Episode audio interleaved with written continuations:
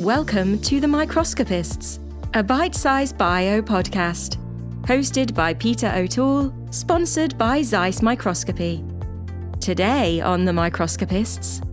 Today on The Microscopists, I'm joined by Laura Waller from UC Berkeley, and she explains how she got interested in electrical engineering.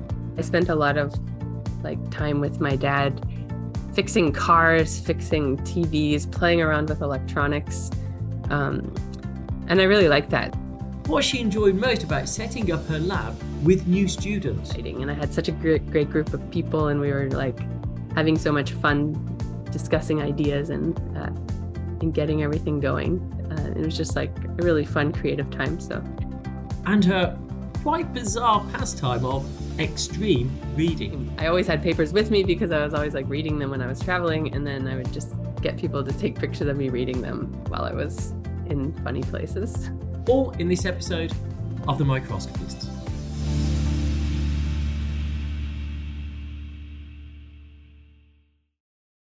Hi, I'm Peter O'Toole from University of York, and on this episode of The Microscopists, I'm joined by Laura Waller from the University of California, Berkeley. Laura, how are you today? Good, thanks. Well, thank you for joining me. Uh, I, I'm intrigued because you're not a classic microscopist. I think it'd be fair to say. Am I? I'm not sure. uh, but I, so I, I know you uh, from an invitation you when you were speaking, an invited keynote speaker for Carl Zeiss actually, and talking about phase microscopy. How did you get into microscopy? Um, so in grad school, I was working in the lab of George Barbastathis at MIT. And uh, so his group at the time did a lot of um, nanophotonics and a little bit of microscopy. So he had worked on um, holographic data storage and had some ideas for using it for microscopy. So he was doing that already. Um, and then, so I was working in that sort of like the imaging side of the group, which wasn't very big at the time.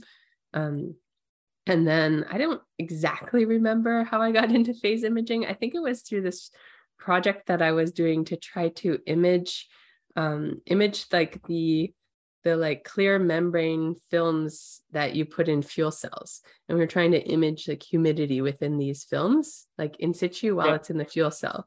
And we were trying to do this with optics. So it's a humidity thing. So humidity is affects density and density is refractive index. So we were trying to do refractive index mapping and I got into phase imaging. And then I was part of the Singapore MIT program um, in grad school. So I spent, I had to spend a couple months a year in Singapore. And uh, I was officially part of a Center for Environmental Sensing. Um, but Colin Sheppard was working there and he was really fun. So I just hung out in his lab for a few months a year and he was doing lots of phase imaging. And I think that sort of uh, spurred it along as well. So that's how the that's how you got into the bio side.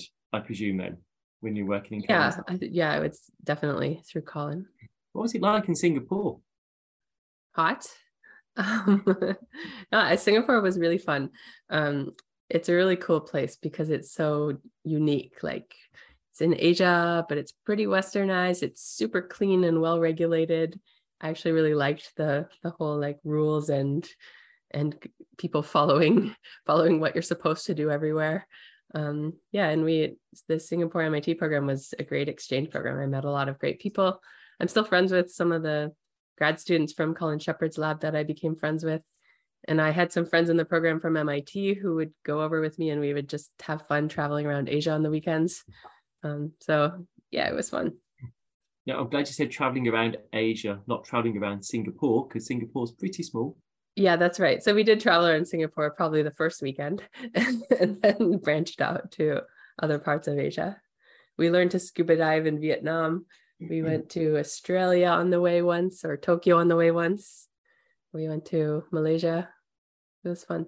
So I guess that's one of the perks of being a student and studying is the ability to travel. Do you still travel a lot? Uh, t- taking COVID time out of the, the frame. Yeah. So pre COVID, which was also pre kids for me, I did travel a lot for conferences and such.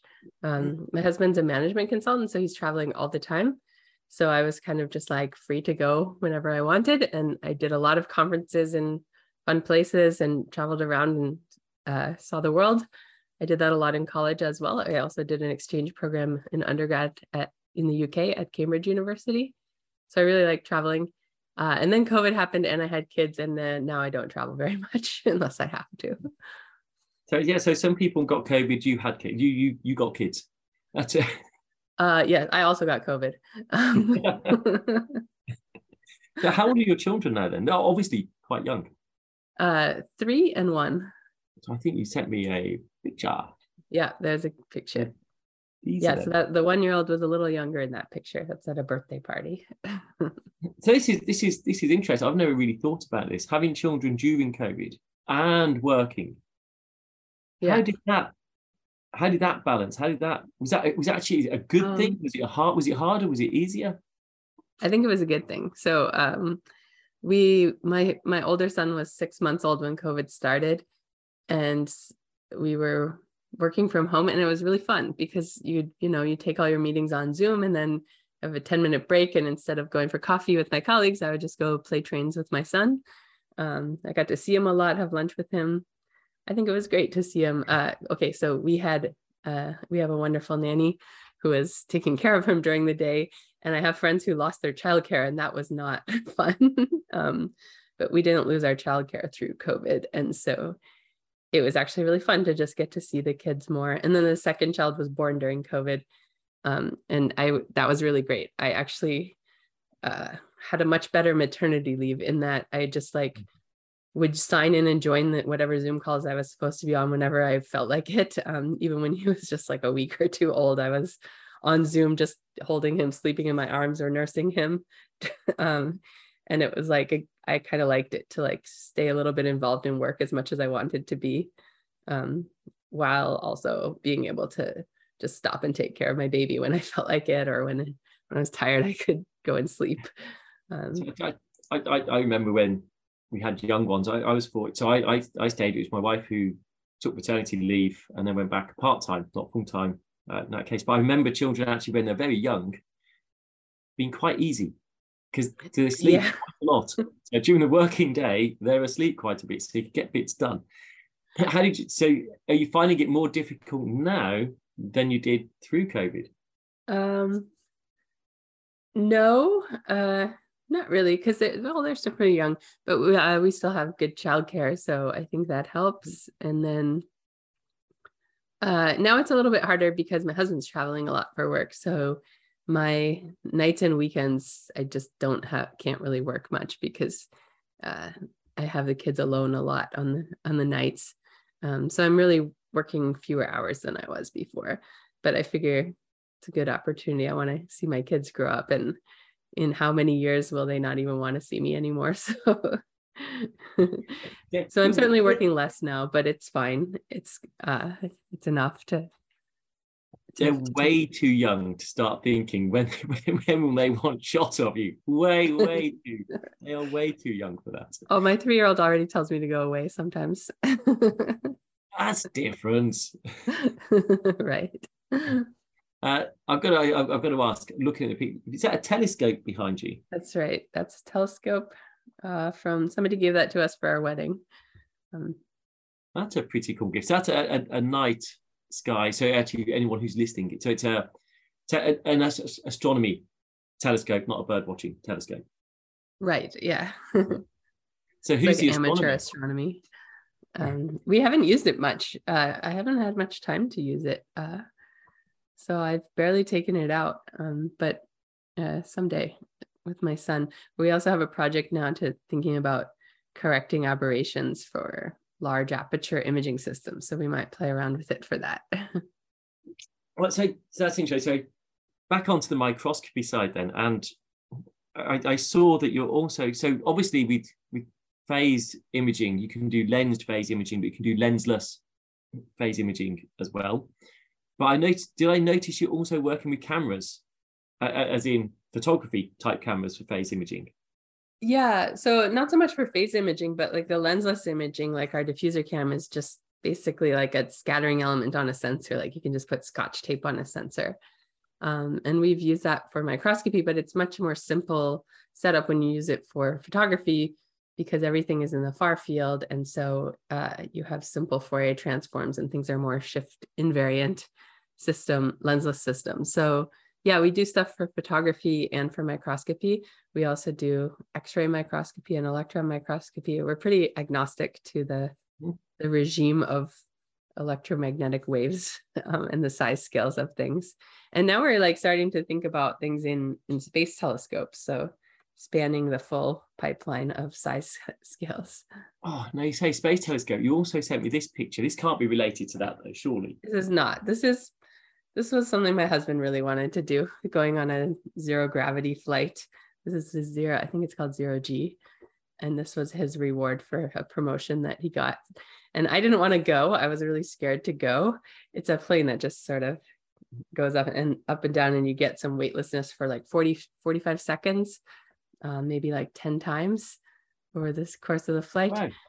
And uh, I was super scared to go. And then I had a blast. Um, meanwhile, my husband, who's in the background there, he looks fine in that picture. He was just lying on the ground trying not to barf the whole time. so, but this was my extreme reading photo for it. I was trying to read a paper um, while in zero gravity. so explain. So, so I've seen your website and as you say, Facebook for extreme reading. What? Explain where did this start, and what is extreme? Uh, for those who obviously can't see, what is extreme reading, and where did it start? Uh, so it was a play on. I don't know if you remember a long time ago. There was this thing called planking. Uh, yeah. Where oh, you yeah, just yeah straighten yourself straight as a board and take pictures in crazy places. and then we saw like an extreme ironing thing where people were ironing on the top of a mountain or something like that. And my my in-law we were visiting Germany where my husband's from and my in-laws were making fun of me for carrying papers around everywhere we went because I I would print out papers and carry them around and when I got a chance to read them I would read them and then I could throw them out after I read them. And so uh, they took a picture of me reading a paper in front of the New Year's fireworks in Berlin. And that was the first one. And then I thought it was funny. So I started taking, I always had papers with me because I was always like reading them when I was traveling. And then I would just get people to take pictures of me reading them while I was in funny places. yeah. So, firstly, I've got to just check this was during a firework display with your in laws, you chose to do some scientific reading. Yeah, so okay, there, there's a reason behind it. I, we were gonna babysit the nephews that night, and so I yeah. brought a paper in case babysitting was boring. so, but then I happened to have it with me at New Year's at midnight during the fireworks. And the fireworks were boring that you got the paper out. right. Oh, Basically. Oh, jeez. And then so it just became a thing. It's on my. I, it became a Facebook album, and people kept giving me ideas of where I could do it, do more extreme reading things. So you sent me some pictures of this. So so first one, I, I so this where where yeah, are you with this extreme reading? Uh, that's in Maui at the top of the the big volcano in Maui. I think it's called Haleakala. That was before we did a 16 mile hike down the volcano. To, um, to count as extreme reading, do you have to have read the whole paper, or did you just get it out I, and take a picture? Um, I do read the paper usually, but not always on the spot. Well, I, I it does have to be a real paper. So uh, I don't always read the whole paper in the event. so you also sent me this one, which is right. A, this is Splash Mountain Disneyland. Uh, I had a conference at Disneyland, and I basically paid the entrance into Disneyland just so I could go and take this picture. okay, so this really is extreme. This isn't just extreme reading. This is extreme yeah. photography of you reading. And and I had to pay the Splash Mountain people for this photo, probably twenty bucks. it, is a very good picture for those who are listening. You've got a child at the front looking very scared. You've got two grown men with their arms in the air having a whale of a time. Someone in the middle who can't see quite well. But Laura sat at the back of this, looking almost like she's lying back, folded legs, reading a paper, completely nonplussed by, I, I presume, the form that you are going down right now. Yeah, this this this is a big drop in Splash Mountain ride at Disneyland. and, and, did the paper survive the splash? Uh, yes. This yeah, the Splash Mountain's not very wet. Okay, and and then it gets more extreme, and now you are actually reading on an elephant while sitting on an elephant's knee. Uh, I don't remember. This was in Africa. It was like one of the things you could do while you were there. Um, what read papers sitting on an elephant's knee? That that's something you could. Yeah, I don't think many people have done that. and then I, I, think probably the most extreme, and this is a super cool picture. Where are you here? This is New Zealand, uh, on an iceberg in New Zealand. It's one of these helicopter tours of the iceberg in New Zealand. It was a really beautiful place, mm. really cool. I have a lot of photos from this location. This is probably the coolest one in a, inside an ice cave. Yeah, so so sort of yeah, well, there you go. It's an ice cave that you're sat in, lying back, reading. uh, uh, quite clearly a scientific paper with images, with microscopy images, by looks of it. That's right. I don't remember which paper. Sometimes the papers are themed to go with the location, but sometimes they're just random. I, I, okay, I, yeah, I, am trying to think now. When you got fireworks, when you got the ice cap, when you got uh, an elephant, how you are going to theme the paper that you are reading? yeah, I don't have. I can't remember any examples, but there were a few that were funny cho- choices given the location. so I'm going to encourage anyone listening to go and actually find the website for this because I I have had a look at the website and you are even at your wedding that's right. There's and everyone at our wedding knew knew the joke, so it was just funny. Uh, actually, that's how my husband proposed. So I don't know if you saw the proposal one, but my husband proposed. We were in front of a waterfall after a long hike, and he asked someone to take a picture for of me extreme reading, and then he was proposing while I was did extreme you, Did you see him on his knee while you were reading, or did you then move? Yeah, yeah, that's what, like the photo is real. That photo is not. Um, it's not uh like staged or anything. that was the real proposal. so he's all in on it as well. I have a lot of support. I'm kind of insulted. You're not reading while whilst you're actually doing a podcast. it's true. I should be. You know, I don't print out papers anymore, and that's partly why I haven't done it so much anymore because I read everything in PDF nowadays. so you just need you just need the tablet. Just just. Yeah, yeah. It just well, doesn't. I suppose most of it's on the phone as well now, isn't it? As well, so it doesn't. Yeah, doesn't feel the same to do that. Not photogenic. oh. Any, anyway, we we will move over from that side of it, from from the extreme thing. You you mentioned the, I I'm fascinated by the photography side, so I know it's microscopy. What are the images? I haven't actually seen any papers for the photography side. What are the images of? What information? Uh, What's the advantage of it? Just like people and stuffed animals and stuff like that. so uh, a lot of the lensless imaging stuff we you know you just take a picture you just go out and take a picture. A lot of it is students taking pictures of things they want to okay so, so, why do it? Why remove the lens? What's the advantage? Uh, it's more compact and cheaper. And in fact uh, so like lensless microscopy is always sold as or lensless imaging is always sold as like compact and cheap. But if you think about like your iPhone camera is already pretty compact and very cheap. So it's like arguable um, what's useful there. I think um, so. So we I even have a slide that's like cute, but what's it good for? Um, because lensless imaging um, is somewhat of a parlor trick in its like standard form. It's like cool that you can do it, but is it useful? But there's also been so many really interesting things that have come out of people trying to think about like, okay, it's not going to replace your iPhone camera, maybe, but it can be useful for all these other things because it's different. So like for example, um, you can make really like instead of having a really large telephoto lens that's super bulky and heavy and a humongous volume lens, you can make everything more compact and achieve similar things. Um, or what we've used it for a lot is um, exploiting compressed sensing. So this idea that like the point in your scene doesn't get imaged to a point on your sensor, it gets imaged to a whole 2D pattern. So it maps to a lot of different pixels. And that's a multiplexing effect, which can be exploited to use compressed sensing so that like if I delete some pixels, then I would still have information about that point because it mapped to a lot of different pixels. Mm-hmm. And so um, you can use this instead to to leverage like 3D imaging or like higher dimensional imaging so you take a 2D image and you reconstruct a 3D scene. Because of this multiplexing property, you can use compressed sensing to try to reconstruct more voxels than you measured pixels. So we've used it for a lot of compressed sensing examples for 3D imaging or hyperspectral, which is also 3D because it's XY lambda, or like ultra fast imaging with rolling shutters, which is a, just a neat idea of using the rolling shutter mm. speed to get at um, higher higher frame rates effectively. And, and then when you go to the microscopy side, obviously you have the quantitative aspects as well. Yeah, so on the microscopy side, um, the way we've done this diffuser cam is basically uh, so we've made a flat version. You can make a, a, really flat camera, a really flat microscope. And this is useful for things like, so like we've been working with uh, neuroscientists at Berkeley who want to image brain activity in mice. And uh, so like when a neuron fires, you can have it, you can have a neuron light up when it fires. This is like optogenetics and related techniques, where now it's all about voltage sensing.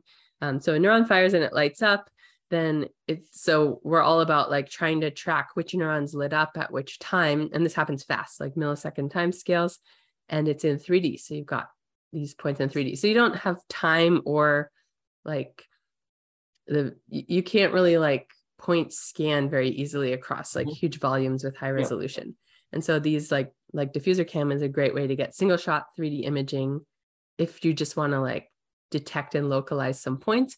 And then it's compact, right? So it's a flat cam that you can just mount on the head of these mice and they could run around without um, without having a huge microscope attached.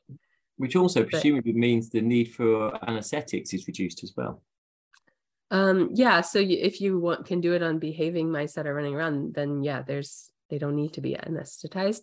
And then you can do all kinds of different experiments. So like our collaborate study say the cortex which controls a lot of like motor and visual um, stuff and so you can you can like see what happens in the brain as you feed them visual cues or as you feed them like motor cues like running around on a ball or something like that I, I oh, no, I was going to say this is mind blowing stuff, but actually, having just talked about the mice, that is not the best term to use. right. Yeah. it, it is highly complex stuff from, from the maths perspective and even just thinking about how to actually execute uh, the application it, it's not trivial or you, you make it sound easy you make it sound like the camera's really basic and actually it, it's it's still clever to get it to do what it's going to do but then the application side how how important are the are collaborations to developing your research in different directions yeah, it's pretty essential in most of what we do.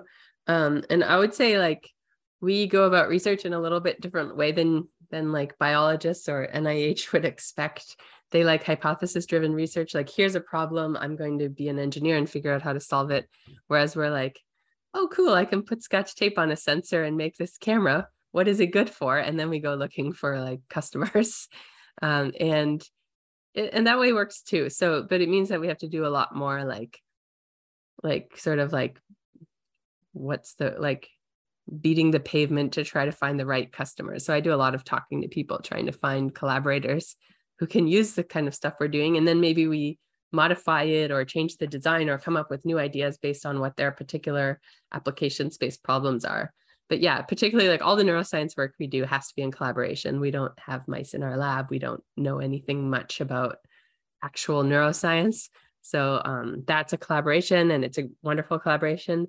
And then a lot of the biology work we do, even like phase imaging and cell imaging, um, is in collaboration with with people who want to use the devices and talking to them and understanding what they want from their imaging systems. But I really enjoy working with other people, so it's fun. How easy is it? How how easy do they find grasping the concept of what you're talking about to start with? When you when you approach? Um, I think it's fairly easy to explain that we can take these pictures and they contain information about 3D or something and then then people can just sort of think of it as magic how you reconstruct the image which in some cases if you, if you use black box neural networks it kind of is magic so um, i like to are say it's skeptical? science not magic so sorry Laura. Uh, are they skeptical of uh, collaborating thinking oh yeah um, and do you meet mm. any resistance, skepticism of the technique no. compared to confocal or something? I don't think so. No. I think most people are, if you show them something related, they can believe that it will work for their application. So, oh, I, I, so this is the whole technology. I, I know holography's been around for some time, but this is a very rich period. It's a, it's a computers have caught up. It's enabling you and others to do so much more than could just couldn't be done before. So when you were going to university, you could never have even known that these sort of things existed. So I'm going to take you back now to maybe when you were 10, 11, 12. Do you remember what the first job is that you actually wanted to be when you were young? Uh, I think when I was really little, I think I wanted to be a lawyer, but I'm not totally sure. I don't remember that well. I, can I ask why? Why a lawyer? I have no idea. this was like, you know, everyone's always asking, what do you want to be when you grow up? And I think that was my standard answer. But I don't know why, because I didn't know any lawyers. And so I don't know why I would have wanted to be that. I probably saw a TV show or something. yeah, fair enough. And so what what moved you into was it electronic engineering you studied? Yeah, so in high school I was doing lots of things and I was really excited about lots of topics. Um, my dad was a computer programmer, but he was really like an electronics tinkerer. So he had our basement was he was a hoarder, and our basement was like an electronics hoarder lab that was just like people would bring him broken TVs and stuff. And this was back in the day when TVs were simple enough that somebody at home could actually fix one. And so I spent a lot of like time with my dad fixing cars, fixing TVs, playing around with electronics. Um, and I really liked that. So when I finished high school, I remember I was deciding between going into going to university for English or engineering, electrical engineering. That's a big and, difference. Yeah, I couldn't decide. I didn't really know the difference. I don't remember. I think I just decided I liked engineering better. And then my uncle had gone to MIT and I had seen like a, a show about the the robot competition there. There was like a Lego robot competition at MIT.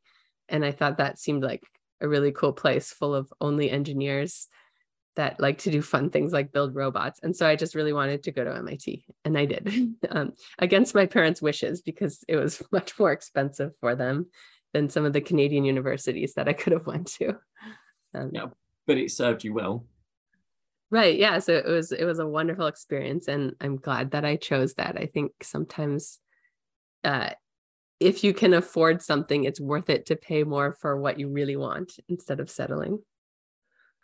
So, so that's that's where you how, how you fell into engineering. But I, yes, I know you're an engineer, but so much is around the maths uh, of the problems of it. So, what would you class yourself as? Uh, definitely engineer. So, um, yeah. in fact, I would say I'm not that good at math. Uh, I'm I, I like the engineering piece of it. I like the creative ideas part of engineering. Um, and um, I also like the technical part of it. Uh, but especially after being an advisor for so long and I don't get to like write code myself or do the math myself as much, um, I definitely identify more as like the engineer. I like thinking about problems, solving problems, thinking of new ideas. Because the, obviously the computer science side is, is a big component. So how do I, how big a lab do you have? How many how many staff, PhD postdocs do you have in your lab? Um, so now it's about 12 or 13. Uh, we just had eight students graduate in the spring, which is a crazy turnover. Yeah. Um, but I'm not, so my lab was over 20 people and it was like too much. I can't keep up with everyone and I can't uh, like keep on top of what everyone's doing very well. And so then people were working on things that I didn't fully understand and I don't like that. So um, I'm just trying to make the group a little smaller so I can manage it better. And what they, what what sort of skill sets do they all are they all the same skill set? Do they have different skill sets that are in your lab? Uh, no, they're all over the place. So people in my group come from backgrounds in signal processing, machine learning, optics, physics, uh, bioengineering. We have a really broad spread, and I think that's a huge benefit. In fact, that's why I want to keep the group big enough to keep a good spread of skill sets and interests and topics in the group. And I think that the interdisciplinariness um, is really great for the group. I think everyone learns a little bit of the other parts that they don't know. So when students come in with a really strong background in optics, but not in the machine learning algorithm side of things, then they'll I will like make them take classes in in algorithms or signal processing so that they can sort of like catch up in that space. And when people come in like pure signal processing algorithms people, they have to do some experimental stuff so that they can learn some optics as well. Because that's really the heart of computational imaging is that you have like the same person designing both the optics and the algorithms and not like one for each, but the same person doing both. And so obviously people are going to have some strengths in one versus the other, but I think it's really valuable for um, for people to understand both sides of it, even if it's sort of disparate from what their background was. And just listening to all the different backgrounds, there was no hardcore biologist there, life mm. scientist. No, we just collaborate with the hardcore collaborations. Certainly, some of my bioengineering students know biology yes. much better than me. uh, so, so carrying on a little bit, it's not just phase imaging. You're also involved with super res microscopy as well. So, what are you doing in that area? Um, yeah. So, well, that came from uh, we started doing this Fourier ptychography, which is phase retrieval plus synthetic aperture to get super resolution. So you end up with really large space bandwidth product, meaning like lots of pixels resolved, like up to a gigapixel resolved, just by coding your illumination light. Um, it's conceptually quite a bit like structured illumination, which is a super resolution method. And we're doing some structured illumination mm-hmm. stuff. We have a cool project doing um, it's like fixed speckle structured illumination and your samples like moving underneath it and you just use the motion of the sample to do this spec- speckle structured illumination for super resolution um, so that's you can do that with fluorescence microscopy or or like as a coherent method so we do both coherent methods and fluorescence incoherent methods. And in fact like one of our specialties is is knowing how to model partial coherence so that you can sort of have the whole spectrum of coherent to incoherent. Um, I, I, I'll ask after because obviously I'm, I'm, going to get too specific if I start asking about the fluorescence side of it and, and how that works because I, I, you know, it's not often I'm stumped, but actually that's um, a so the fluorescence stuff we do a lot of it. So it started out from this diffuser cam ideas which is all um, everything is linear in intensity. So it's phase doesn't really matter other than there's a phase mask in there. Um, but you measure intensities and you solve based on intensities. So uh, yeah so that didn't really have much to do with phase. So a lot of the fluorescence the 3d fluorescence imaging doesn't need phase. But actually i'm really excited about some stuff right now with like combining 3D phase imaging with 3D fluorescence imaging because the 3D phase map is basically your 3D refractive index map, which is the scattering potential of the sample. And so you can digitally remove all yeah, okay. scattering if you can measure 3D refractive index accurately across the whole sample, which is hard because it's a lot to measure. Uh, yeah, I, I, was just thinking I can see exactly where it's going, but it's the maths to, to get it right and the size right, of the data. Yeah. The size so, of the data must be huge. Yeah. And like writing out math for the forward model is not so hard. It's the inverse problem has exponentially more degrees of freedom as you scatter deeper and deeper into the sample. And so that's the hard part, really. Um, and I think that's where like a lot of these machine learning methods have been super valuable because they can they can approximately or even exactly solve really high dimensional nonlinear, non-convex optimization problems, which is exactly what this kind of thing is. Okay. Well, I am going to move. I, I get off the the the the, the detail bits because I'm getting too geeky on it, and I, mm-hmm. yeah, I want to know more. Uh, I'm going to ask now a, a, different question. You're still really young, but you must have a favorite publication that you've either authored or co-authored. Uh, oh. What is your favorite publication for whatever reason? Um, well, I'm not that young, um, but probably I I hate to say because then I'm like insulting the people who are on other papers. I don't know. So oh, I mean, no, I'll, let, I'll, let, you go for two then. Oh, that could be more insulting, couldn't it? Yeah, that doesn't help.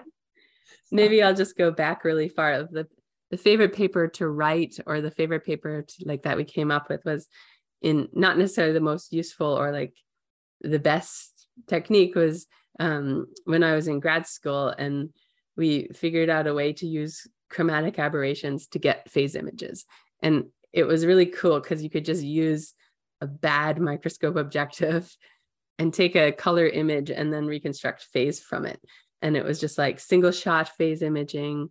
it was using like it's like it's not a bug it's a feature type approach which i really love and it worked really well. It was like one of these examples of a project that like i just tried it for fun and it worked the first time which was actually like not a blessing because then when i tried to replicate it later somewhere else it didn't work. And i didn't know why because i didn't understand the system very well because it had just worked the first time i did it. Um, but it was really fun. And uh, when it worked was when I, I was working with some folks at Boston Micro Machines in Boston. They make MEMS mirrors for adaptive optics, and they're a really fun group of people. And I was using one of their mirrors as my like phase object, and like this thing just worked, and I was able to map out the surface shape of their mirror really accurately from a, a bad microscope objective. Uh, and they were really excited about it, and I was really excited about it, and we were all just like, "I can't believe this worked! This is really cool." So that was just fun in the like seeing a new idea come to fruition and be useful quickly. And then the paper was fun to write because it was like, guess what? Aberrations can be good. And I just love that kind of like opportunistic imaging approach to things. So this this might be it may be a different answer, it may be the same answer. In your career to date, what has been your favorite period of time? Or most oh, time? um, definitely like a few years into my faculty job. So like once my lab was up and running and I had equipment, then I had like all these awesome students working on all these ideas that I'd been thinking about for a long time. And like they were doing stuff like when they started doing stuff on their own, the first couple of years is like all investment. You're just teaching them stuff and getting things started. And then when they start like doing things on their own and coming up with their own ideas and getting really cool results without you, that was just really exciting. And I had such a great, great group of people, and we were like having so much fun discussing ideas and uh, and getting everything going. Uh, it was just like a really fun, creative time. So. So you have all that. It was quite interesting. You said that time investment to get them up and running, and you know, you said, you said give some of your expertise to enable them to progress what you want them to progress forward with, and then they become self-sustaining. They, they, they become standing up by themselves, and they can move forward with such a high flux, so you just had that big turnover uh, of, of eight going. Right. Do you have to put so much time investment in yourself now, or is there enough sort of um, knowledge within the team that can keep sort of filling? So, you know, the um, most senior lab members are they now doing a lot of that teaching? Yeah, so that's the beauty. Once your lab gets going, then the more senior people can teach the more junior people and get them going. So, yeah, so we still have some people that are like helping the new people start. I'm also teaching a grad seminar on computational imaging this semester, which is super helpful. So like the new students can take that and get a great like intro intro to all the papers you're supposed to read and all the like main ideas of the field. Um, so that's super helpful. But yeah, I am spending more time, I think, with students this this year because I have new people and there's less older people to guide them. How, how what's the longest period of time you've had a member of your team? Oh, I don't know. Because I have had, I've had a couple of grad students who started as undergrads, like started like sophomore year in undergrad or so. So we're probably around eight years or so. And still there. Sorry? And still with you at the moment. Yeah.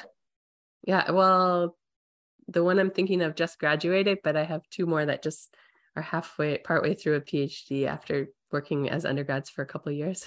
okay. So, and actually it must be daunting to lose someone who's been there for eight years. Mm-hmm. It's, it's good to see them fly, but at the same right. time, they're an asset to the lab.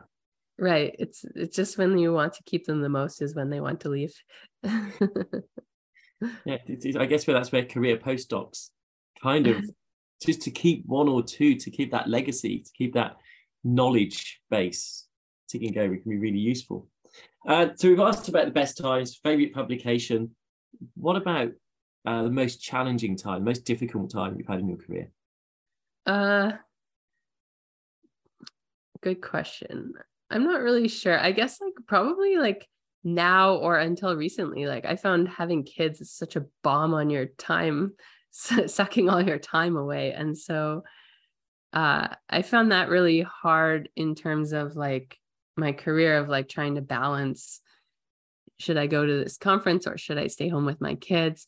Should I like when I'm like my maternity leave was very wishy washy. It was like sort of like do whatever you want. And so, you know, like should I like be enjoying this time with my kids and just stop doing work for a long time or should I should I like do as much as I chose the option of like prioritize my kids for a couple of months when they were born but also be if I'm available then do stuff for work and try to keep up with my students so I'm not you know ruining their lives by not filling in forms and such. Um, but I found I I really find that like balancing of work life when you have kids is really hard, um, and all the all of the uh, how do I say it? Like all of the gendered crap that comes with having kids and being in academia, I find extremely frustrating. Just like a, a lot of like uh, things that that uh, are very gendered that really bother me, and I I waste my time thinking and complaining about them. so I, I, presume it's got more challenging now that you are back at work. Um, yeah, yeah. Now that I'm as in the office is back and it's not all virtual anymore. Yeah, although I have also been appreciating going back to campus, um, to the office is sort of like really like getting out of the house is a real escape from from all the domestic things, and you can focus a little bit better sometimes. But it's also really hard the like you know you have to be home at a certain time. You can't start you can't just wake up early and do, do something so easily. So uh yeah that's been harder to like have to work within a more restrict time frame.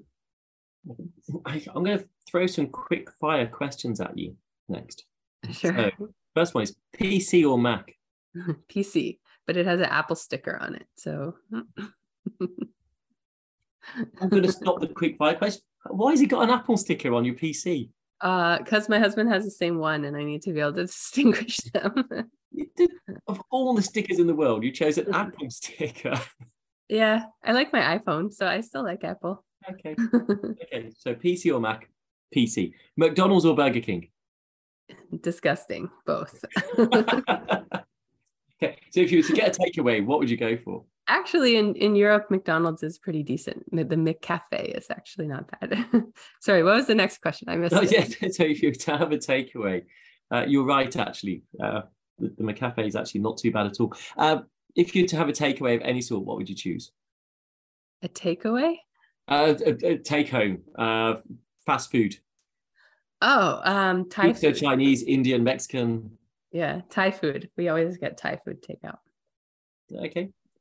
Uh, lens or lensless? uh, lensless because it's more fun. okay. Phase or fluorescence? Oh, both. so, I'm a three-year-old. I know the answer. You can the answer to an or question can be both. okay. Coffee or tea? Coffee for sure. Long or short? What are you referring Espresso to? Espresso or Americano or latte? Or... Oh, um, cappuccino. Okay. Beer or wine?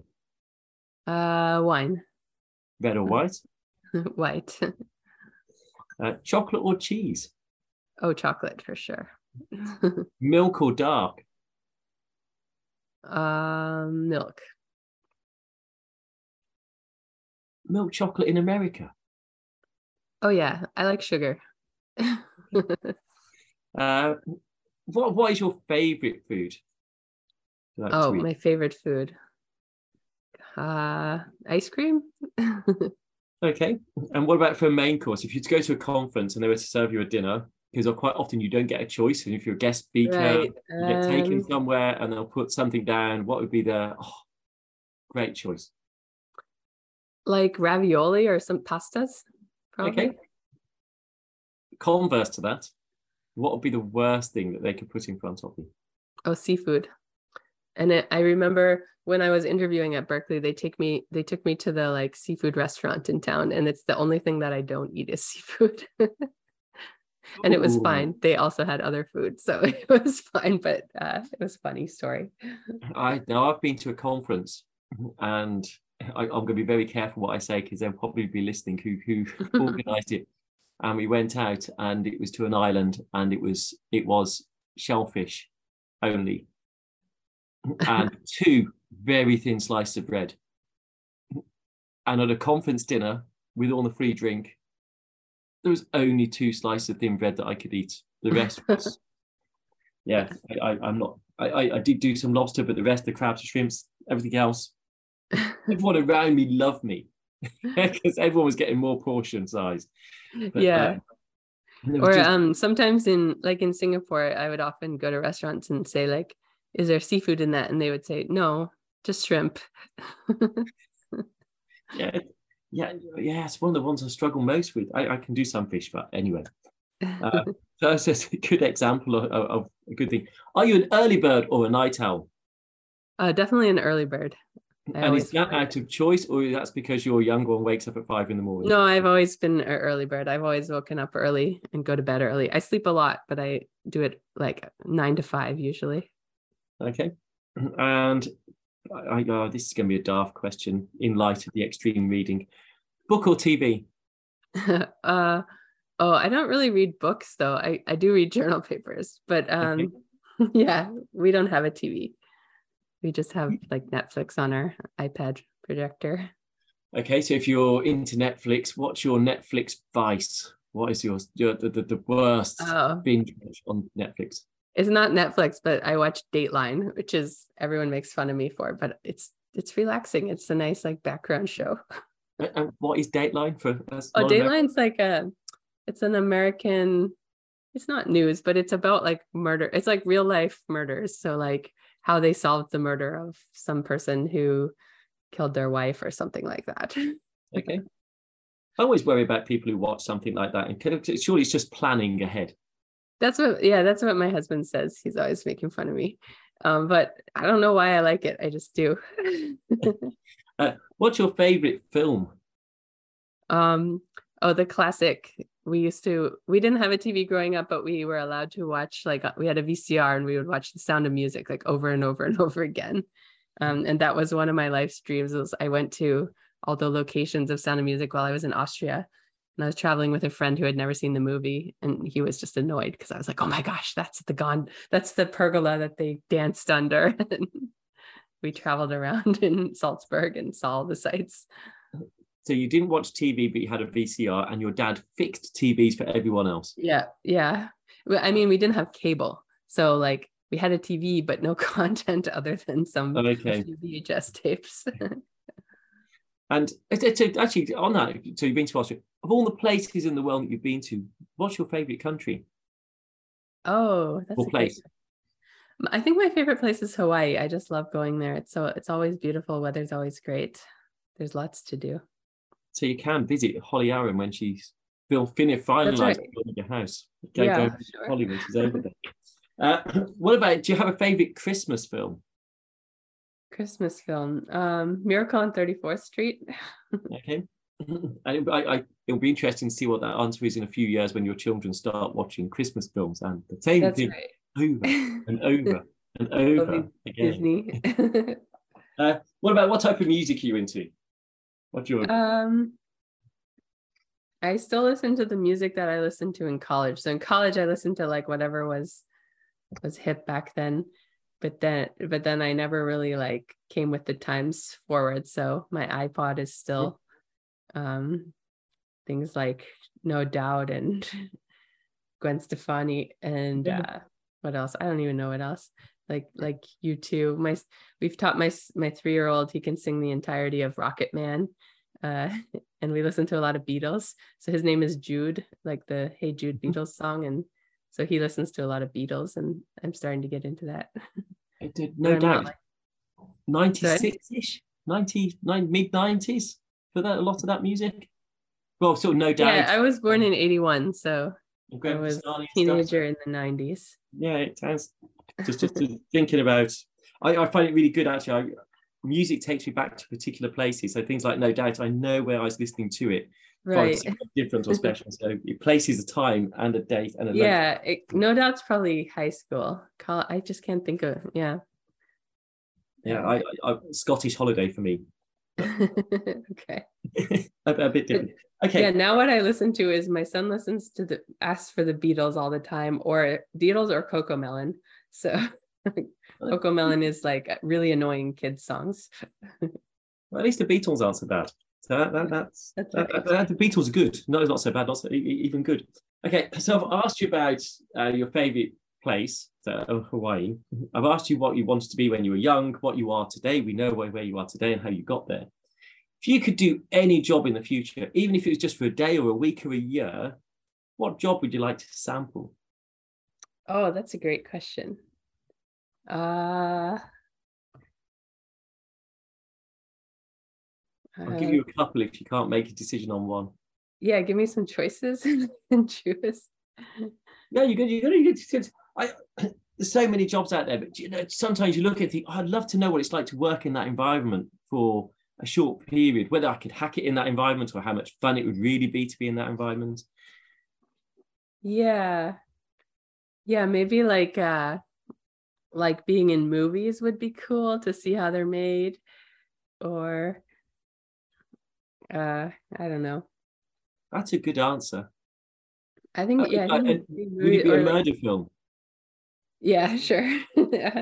or maybe like yeah, like working in like seeing how restaurants are run or something would be fun. Okay. Um or maybe like yeah, like flying planes or like uh Yeah. something like fun, like running a roller coaster or something. The, the, the responsibility of flying a plane that would be pretty scary. I think that, that that's a lot. yeah, I don't think I'd want to do that just for a day though, right? Because you wouldn't have the training. yeah, but you can assume you get get get a feel for it. I, I think the acting's quite. I, I, like the, the acting answer. I think that's quite good. And the restaurant, yeah, can you hack it? You Yeah. know, it's quite an intense. You know, could you get those skills to be? You know, so Gordon Ramsay wouldn't shout at you. You know, I guess that'd be the challenge, wouldn't it? yeah, Uh, I just see how they organize everything. I'm always amazed the logistics uh, run smoothly. Well, maybe we should all do that and then run our labs like it. Yeah. just, just, just put the shit. Oh, that's what you're doing today. Go, bring it through. Uh, move, moving on. Have you? Who have been your inspirations in your life? Oh, like general inspirations? I actually general- have a, yeah, go- I have go, like a thing. Go. I have a thing that I don't like to idolize people. I don't think it's good for anybody to like, you know, like to to idolize Einstein as like the genius and everything he did was perfect because he was the world's genius. I think it's better to take piece different pieces from different people. So like maybe like scientifically Einstein is wonderful. Um, or like I always liked Tesla because he was uh inventing all of this stuff and and and uh, fighting on like electricity standards and i just thought he was an interesting character um but that's like scientifically and then like Mhm. Uh i have like my some of my family like i have some aunts that i really respect like morally or like thinking about uh being a good person type uh is it so like different people that i might that i might respect there And you never um, name dropped good- inspirations Yeah, yeah, and then like my mentors have certainly been inspiring scientifically. Uh, I I worked with George Barbastathis in grad school, and then I did a postdoc with Jason Fleischer at Princeton, and both of them were great advisors uh, in different ways. And it was really it was really awesome to like to see all the the good pieces of how they run labs and try to pick up on those. Um, and then when I started my faculty job, I had a lot of senior colleagues who helped me get started or like I like admired the way they ran their labs and tried to copy it. I had a, a mentor, Andy Neureuther, who was he was just re- he was officially retired from Berkeley, but he really just like spent a lot of time helping me get started and was like such a good mentor. And a wonderful example of uh, I think like being both he was like the king of lithography and everybody knew him in lithography and he was very successful in that in his scientific space but he was like the nicest person ever and would like like he brought me a Swiffer because he thought my floor needed to be. I was complaining about my floor needing sweeping. And just sort of like great example of a humble, nice, wonderful person who is also very successful scientifically. And uh, I think that there's a few examples of that in, in my senior colleagues that have been really like inspiring to me to try to uh, be as good as you can and be be good at science and be good at a good person. I shouldn't taken a mouthful at that moment. Uh, I have. Uh, what What are you like as a supervisor?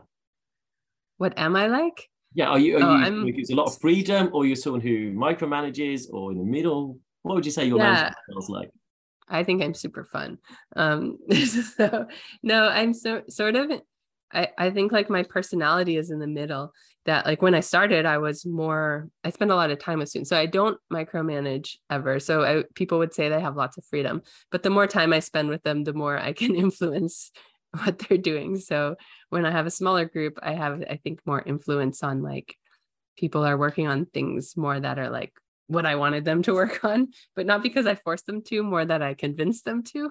Um, and when my group was bigger, I was just like too hands off that I didn't even know what some people were working on properly or like wasn't keeping up with it. And Mm. so what I want to be is somewhere in the middle where like, you know, new students get lots of attention and I can influence what they're working on and like, you know, be really close to what they're working on. And then like as they get more senior, they should be able to be more independent, but also still have a chance to like talk to me and I can appreciate things. So I would say like more on the hands off style, but trying to be involved. I want to be hands off, but it really involved, which is would be the ideal. And I'm trying to get my group to a size that I can do that Okay. adequately.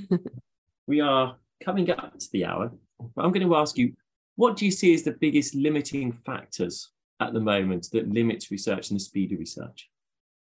Or in- Um, for me, it's time. I run out of time. I don't have time to do everything I would like. Uh, I do think like science has and research have lots of outdated ways of doing things. Like the peer review system is kind of silly.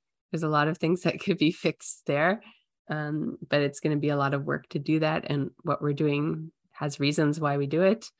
Uh, but I think people being competitive is a really big problem and i don't like that uh this like holding your ideas scientific ideas secrets like science is for the world it's to be shared it's to make the world better and i think secret secretiveness and competitiveness in science is really dangerous and really bad for science and Mm.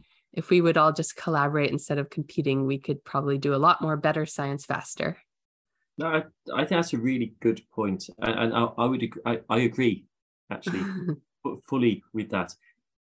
I can understand why competition is there, I, as in I can understand why people are competitive. Mhm. But I think it's a shame where if someone else is working by coincidence on something very similar or the same, would it not actually help if they just joined up and Right. And- and- Um, my group has done this a few times actually uh, with other groups, and it's been very fruitful because each group has a different take on it. Um, yeah, and the other problem that I worry a lot about is diversity, that diversity and inclusion. So, um, particularly in like optical physics, we are not very good at it, and we need to we need to do better and do more, and we need I think in particular we need everyone on board, um, and I, worry about like all the backlash to diversity efforts. That's really dangerous for science. I, I so I, I saw some of your lab pictures. So I haven't got them here, but I, on the website you've got your lab photos and stuff. And actually look pretty diverse.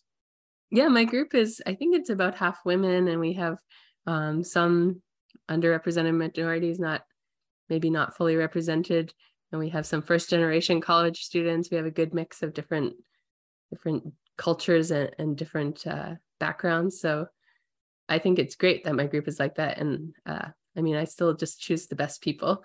I just have a, I think I have a, a better chance to get some of the best people who are diverse because we have a great culture around that. So um, I, I really worry that science is missing out on a lot of really awesome people because they were not making them feel welcome enough. Yeah, and I think maybe uh yeah, the thought processes. That there's one thing being well educated, there's another one having freedom of thought and being able Yeah. to think radically. And I think you're right uh, on that side that people can bring very radical, new, innovative thinking to that. Yeah yeah there's a lot of research there's a lot of research that more diverse groups come up with better ideas and and work better together and so there's there's lots of like reasons why why we should be more more like cognizant of of keeping a diverse group of people So as we come up to the hour, I have to I have to I haven't asked you about what other hobbies you have outside of your children and extreme reading. So what hobbies do you do to relax? Maybe you don't get much time to do them at the moment, but maybe you do. So, what are your favorite hobbies? Yeah, with little kids, it's all gone. I don't have time to relax ever. Um, but actually, they're pretty fun. So, uh, we like to take them to the zoo, and we've been to Disneyland already. Or uh, we go to like the roller coaster park around here, Six Flags, um, for fun. But before kids, I had lots of hobbies. In uh, I did a lot of hiking. Um, I still like hiking sometimes. I used to play soccer. I played soccer in college and high school, um, and I played for a while as an adult as well. Um, I'm so you were in the get... varsity football team. Sorry, the... you were in the varsity football team at one point. Yes, I was on the MIT varsity varsity soccer team. Yes, and at Cambridge, I played soccer as well in my exchange program year. Um, yeah, so uh, Bay Area is so wonderful for hiking, so that's always been a big one. I used to travel more. Um, I like traveling, uh, seeing new places. Um, what other hobbies? Uh, not really much else. I hang out with my friends. With um, a glass of white wine and chocolate. That's and right. Yeah. and certainly like I love my work. And so some of my hobbies were like building silly optics things or playing with optics toys and demos. You can see some of that on my website on the uh think it's called Optics Fun or something. Yeah, yes, I and I have seen it with different illusions and other bits and right, pieces yeah. as well on there.